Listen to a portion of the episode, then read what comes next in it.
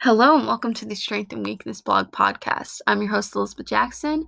This is a podcast connected to my blog, which the link to which can be found in the description for the show. And this is a podcast about Christian culture, mental health, and whatever I feel like. I am tired. A lot of us are in different ways right now, tired. Today I'm going to talk about how to worship on Christmas when you don't enjoy it and why we have Christmas. I hope that this can serve as an encouragement to those who suffer on the holidays and as a reminder to those who kind of egg on the suffering of others on the holidays by telling them, well, you need to just be happy and enjoy it, and it's all about your Savior's birth. And it's like, while I know that there is symbolism in candy cane, I'm pretty sure the watermelon candy cane does not actually have any real symbolism, folks. It's just a candy cane, it's a piece of candy. It's really not about our Savior's birth. Most of what we do at Christmas even the parts that are about our Savior's birth really aren't. It's a fact. It's a fact we all know that some of us still live in denial about. And as I talked about in the last podcast, these are the things that make Christmas hard for people. The cultural expectation, the even the Christian cultural expectation. But if we but we need to reorient our focus. And if we do that, Christmas can be an enjoyable time of year, even for those who are grieving, or at least a worshipful time of year.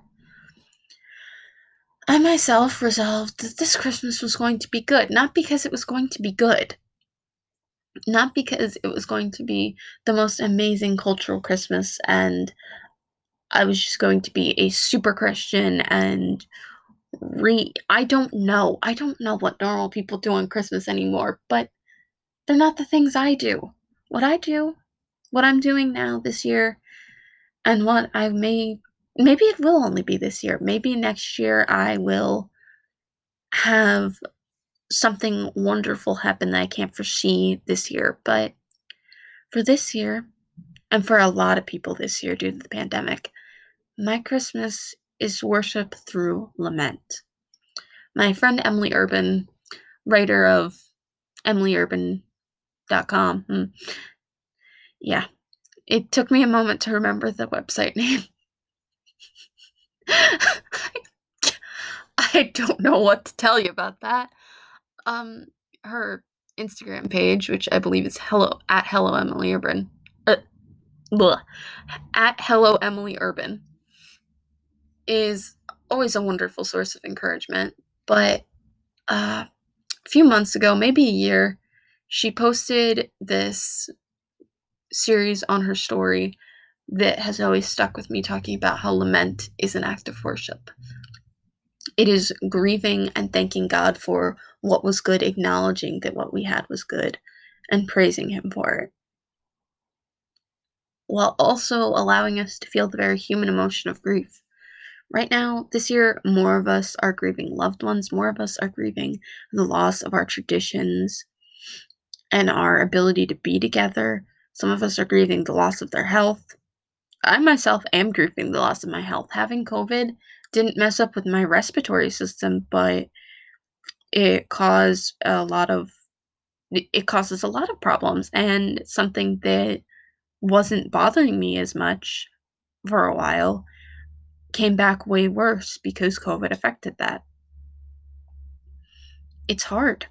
It's really hard. I'm grieving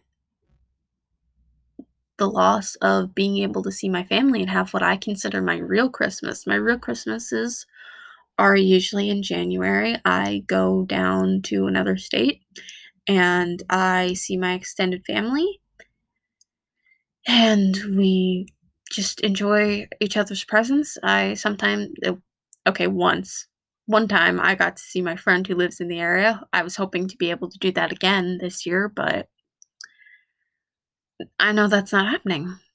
And I'm grieving that. I'm grieving precious time with my grandmother. I'm grieving precious time with my obnoxious little cousins who I love and adore. Because it's good. It's very good. I'm grieving time with my good friend because that time is good. I'm grieving. Well, actually, I'm even grieving my grandmother's dog that I'm very allergic to. Not very, very allergic to, but I breathe better when that dog is not around. And that dog is now gone.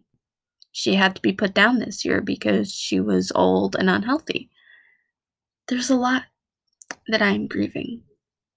I'm grieving my father's health getting worse because he had COVID. I'm grieving even the family gathering that I'm not going to tomorrow that I don't actually like going to that much. Though I just want my family to know if they hear this, I love you all very much. It's just not holiday parties just never were my thing.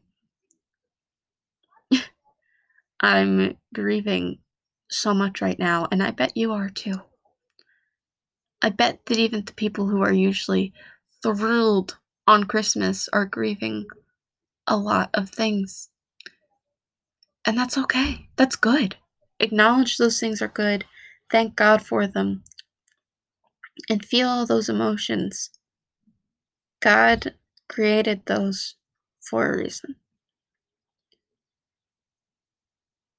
And while we think on these things, we can also think on the part of Christmas that doesn't depress people. The part of Christmas that is the real reason for the season. The part of Christmas that people throw at you, not really caring that much themselves, usually, when you say you don't like Christmas or you're just not looking forward to it this year. Jesus' birth. God loved the world God desired that all men should be saved so much that he sent his perfect, blameless Son to live as one of us. Now, personally, living as one of us, I don't enjoy it that much. I doubt he did either. But he made that sacrifice so that we could know him. And I know what you're thinking. You're a Calvinist. How do you feel about the whole all men should be saved. Well, desires all men should be saved made it clear that all men aren't going to be saved, and we're not really getting into my theology right now. I would happily make another podcast on that some other time with some other Calvinist friends, but um yeah, theology nerd just jumped out. That was not the point. God loved the world, the people in the world, the people in his image so much that he sent his son perfect, blameless, to live a miserable, hard life, and to die a horrible, horrible death. The kind that the description of which um, one of my friends did a speech on the crucifixion this past semester, and I felt like I was going to vomit while he described in detail what happens during a crucifixion the perfect God of the universe, humbled himself to that point for people like us, for the people who aren't enjoying Christmas and maybe don't have the best attitude right now. He sent his son to die a horrible, gruesome death and to come again this podcast, the idea was inspired by a song that my school played from Sovereign Grace O Come, All Ye Unfaithful. At first, the lyrics don't make quite all that much sense. It, it seems kind of cruel to call all these people who are suffering in the song unfaithful but it doesn't mean unfaithful like an unfaithful spouse. It means unfaithful as in I don't think that the people suffering are when we're suffering, we're not always so full of faith. We are not the people this year who are having their entire families and their traditional wonderful Christmas and have never known anything else. In this sense, they are the faithful. And the unfaithful are probably the people tuning into this podcast, hurting, and hopefully are being encouraged. And I want you all to know that you don't have to enjoy Christmas and put up a Christmas tree and think, oh my gosh, this is the best day ever. You don't have to be a Christmas person. I'm not a Christmas person anymore. I don't know if I ever will be again. I'd like to be. It was nice to enjoy that. But that cultural Christmas is dead and buried in my life. If it could come again, that'd be great. If it doesn't, that's also great. My Savior was born thousands of years, 2000 and mm, math is hard, 2023 years ago approximately. My Savior died two. Math is very hard, guys. something less than 2,000 years ago. He was resurrected. Something less than 2,000 years ago. I really. This is why I'm friends with math majors. um, this is the reason that we do all this junk that doesn't really have that much to do with it. And the reason we have beautiful things like the Christmas Eve candlelight service that I'm not going to tonight, and caroling, and all these things that maybe just aren't happening this year. The reason for the season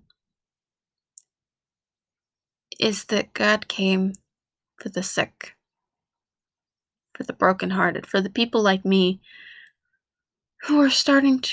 I myself, I'm starting to realize that I need to go to a doctor. There's a lot wrong with my body, and I know if I hurt this badly at 18 years old, that the pain will only get worse. Hope for heaven. Hope for the reason, the real reason. Hope for not just going to heaven, but being in a new glorified body that can worship your Savior unceasingly. Hope for the perfect faith that will come before we know it, because this lifetime is really just a vapor in the wind. It feels unending and miserable, but it is not unending. And there is joy even in the lament. There is peace even in the pain. Because the perfect God of the Israelites came as a lowly baby. With, by the way, there's a reason those long, boring genealogies are in there because people like you and me, some very, there are only a few women mentioned in Jesus' genealogy they are foreigners and a prostitute and people like us.